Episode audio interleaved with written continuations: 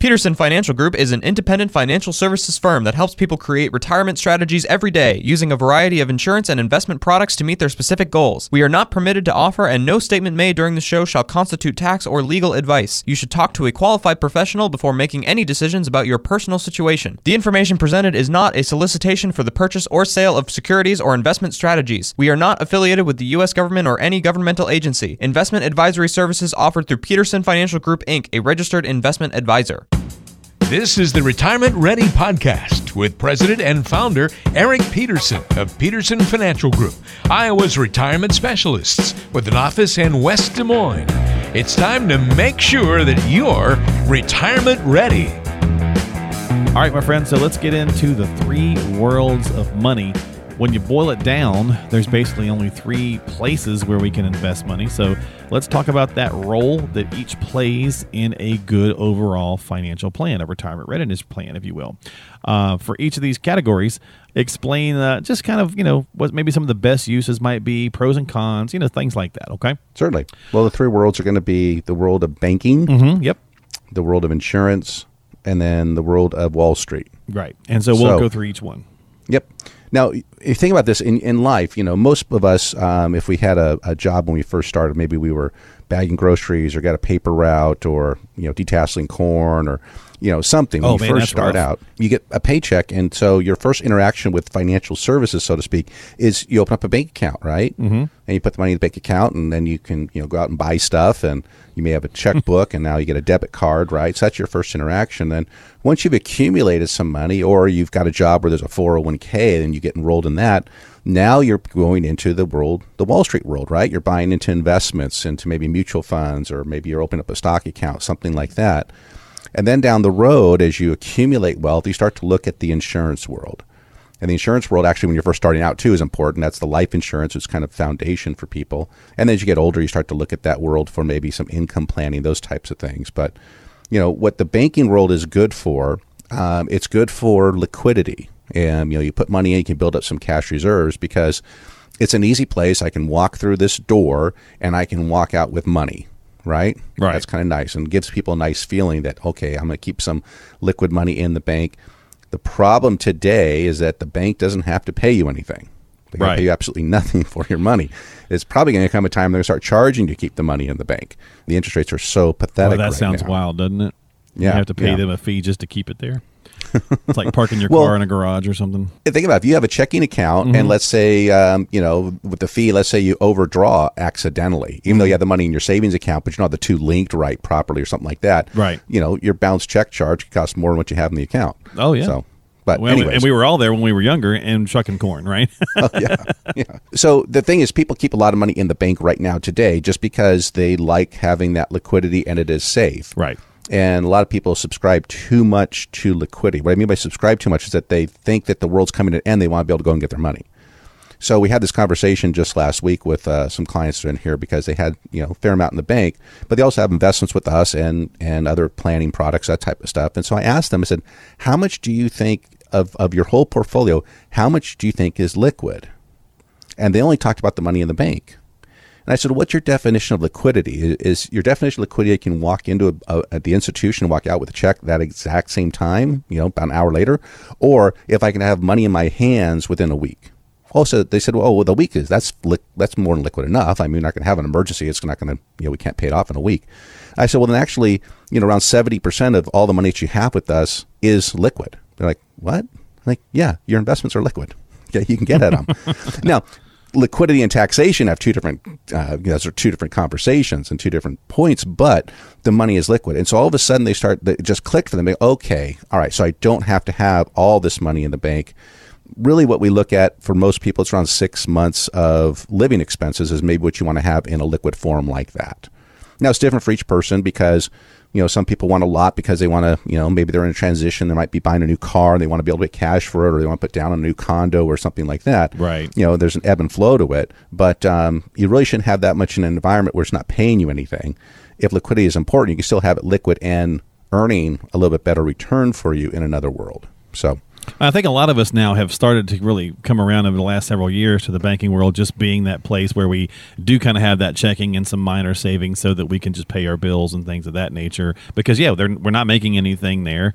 Uh, and so a lot of times people are looking for other places. And, and is that where the insurance world starts to kind of uh, gather more steam outside of the normal that we think about insurance, right? Car insurance, house insurance, life insurance, yada, yada. Yeah, everyone lumps insurance together, right? right? And everyone hates paying premiums on insurance, but they love when they get the uh, the check for the loss. Right. Exactly. Um, yeah. Right. Then they're thankful that they have it. So in this world of insurance, we're talking about from a retirement planning standpoint is basically using um, two main products. It's going to be either life insurance or annuities, and the annuities are issued by life insurance companies because life insurance companies on the life insurance side know how many people are going to die. So they know the opposite of that, how many people are living. So that's why they can set mortality rates and longevity rates. So the use of an annuity, what that does, it helps to provide you lifetime income. Okay, that's the main reason to use annuities. But annuities also have some unique features to them, is that they are tax deferred type of uh, product, so helps to shelter taxation on growth on that money. There are certain ones that can have um, some safety features to them, either fixed rates, much better than CDs are paying, usually three to four times what CDs are paying, but also some that will give you opportunities when markets are up, but protect you when markets are down. So they're just unique products, and if they're used correctly, they can be powerful tools. If used incorrectly, you know, they could basically limit your liquidity. That's the big hangup that people have with those. But you just have to understand that there's some that you want to have money in all three worlds. There's no one world that's that's you know over the other worlds, right?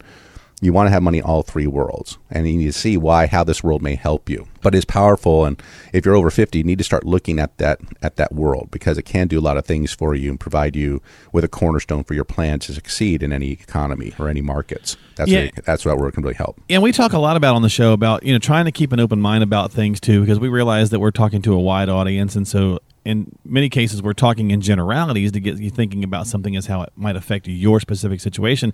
But you can't also be closed off to things either. And a lot of times people will be that way and it's understandable. We all get that way about different things in life especially as we age.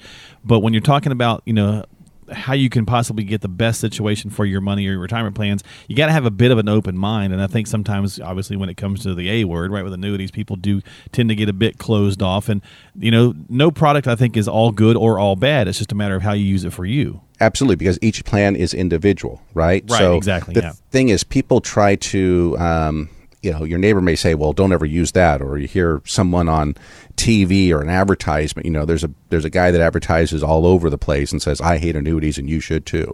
Right? Well, that's a blanket statement, and usually a lot of his angst is geared towards variable annuities, mm-hmm. which particularly I don't like as well. But because they have a lot of fees and they don't really do anything that you that you can't do in a safe environment, right? Other than pay a lot of fees, but you need to see, okay, these are the tools that I can use and do they fit in my you know, they fit my plan? Do i understand do i understand them? Right? Right right. So yeah be open minded because once people you know kind of see these sometimes they're like well wow that makes a heck of a lot of sense. I'm like yeah it does. It can. So just it, it, don't come in with a you know with blinders on because the stock market you know that's has some growth opportunities to it but also has some volatility issues to it. The bank has liquidity to it but not a whole lot of growth there. Right. the insurance world has some great um, growth plus protection but not a lot of liquidity. So that's where it's a mix of the three the three worlds right, right. yep exactly. Okay. And then that final one is you mentioned it you know is the market right? The wall street Right. In the Wall Street world, um, you know, that's where you're going to have the investments, you know, the stocks, the bonds, the mutual funds, the separately managed accounts. That's where you're buying something and hoping that it's going to be greater in value down the road where you can sell it. Um, there's going to be someone there to hopefully buy it. Remember, in the stock market, you're buying it from somebody else. You're not buying it from the company typically, unless it's an IPO. So you're selling it thinking that it's hit your, or you're buying it and someone else is selling it because they think it may go down or it's hit their price objectives. And you're buying it, hopefully it's going to go up, right? Right. So it's kind of an interesting marketplace. But remember, when you deal in the world of Wall Street, there's only two guarantees that you have in that world. The first one is the values are going to change every day. Now, there's only two days that they don't. That's weekends and holidays because the markets are closed. Or, as we talked earlier, at the circuit breakers. At the right? circuit breaker. There you go. Great time right. back. Yeah. The other thing is that you're always going to pay a fee. So in the world of Wall Street, the way they make their money is by the fees that they charge because your money is actually in the investment. So there's going to be transaction costs, bid ask spreads, uh, loads, um, advisory fees, management fees, all kinds of fees, right? Some disclose, some undisclosed. So if you're working with a fiduciary, they have to disclose those fees to you. If you're working in the world of suitability, which is with brokers and those types of things, they don't have to disclose those to you. Okay, a lot of them are hidden. So just remember, in that world, you have some growth potential, you have liquidity there, which is great, but you also don't have any safety. So that's really the battle between these three worlds too: liquidity, growth, and safety. You can only get two of those three, no matter which world you're in. So how you need the, those three different things, which is why you need all three of them, which is why you need products in all three of the worlds. Yep, and that's and, why you get a plan together. That's why you come in and work with an advisor.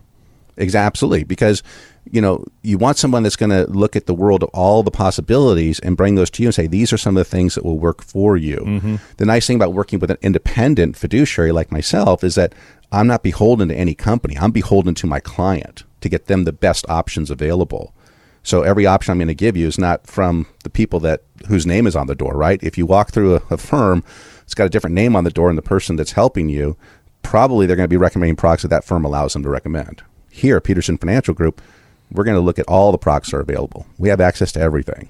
So we're going to look what's in your best interest plan. So if you never had that experience working with a fiduciary, going through a planning process as opposed to just a sales process, then do yourself a favor and your retirement a favor. Pick up the phone and give us a call at 515 226 1500 and come in for that retirement readiness review. You've been listening to the Retirement Ready podcast. If you have questions about what you've heard on today's podcast and would like to schedule a complimentary retirement readiness review with Eric Peterson and the team at Peterson Financial Group, call now 515 226 1500 is the number to dial.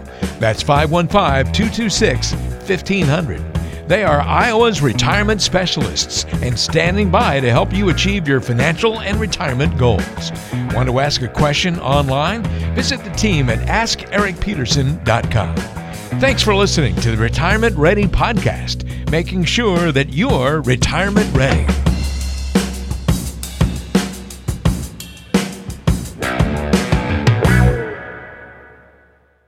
Did you know that Eric Peterson also has a radio show? Tune in to the Retirement Ready radio show, Sundays at noon on AM 1040 WHO. Peterson Financial Group is an independent financial services firm that helps people create retirement strategies every day using a variety of insurance and investment products to meet their specific goals. We are not permitted to offer, and no statement made during this show shall constitute tax or legal advice. You should talk to a qualified professional before making any decisions about your personal situation. The information presented is not a solicitation for the purchase or sale of securities or investment strategies. We are not affiliated with the U.S. government or any governmental agency. Investing involves risk, including including the loss of principal. No investment strategy can guarantee a profit or protect against loss in periods of declining values. Any references to protection benefits or lifetime income generally refer to fixed insurance products, never securities or investment products. Insurance and annuity product guarantees are backed by the financial strength and claims paying ability of the issuing insurance company. Investment advisory services offered through Peterson Financial Group, Inc., a registered investment advisor.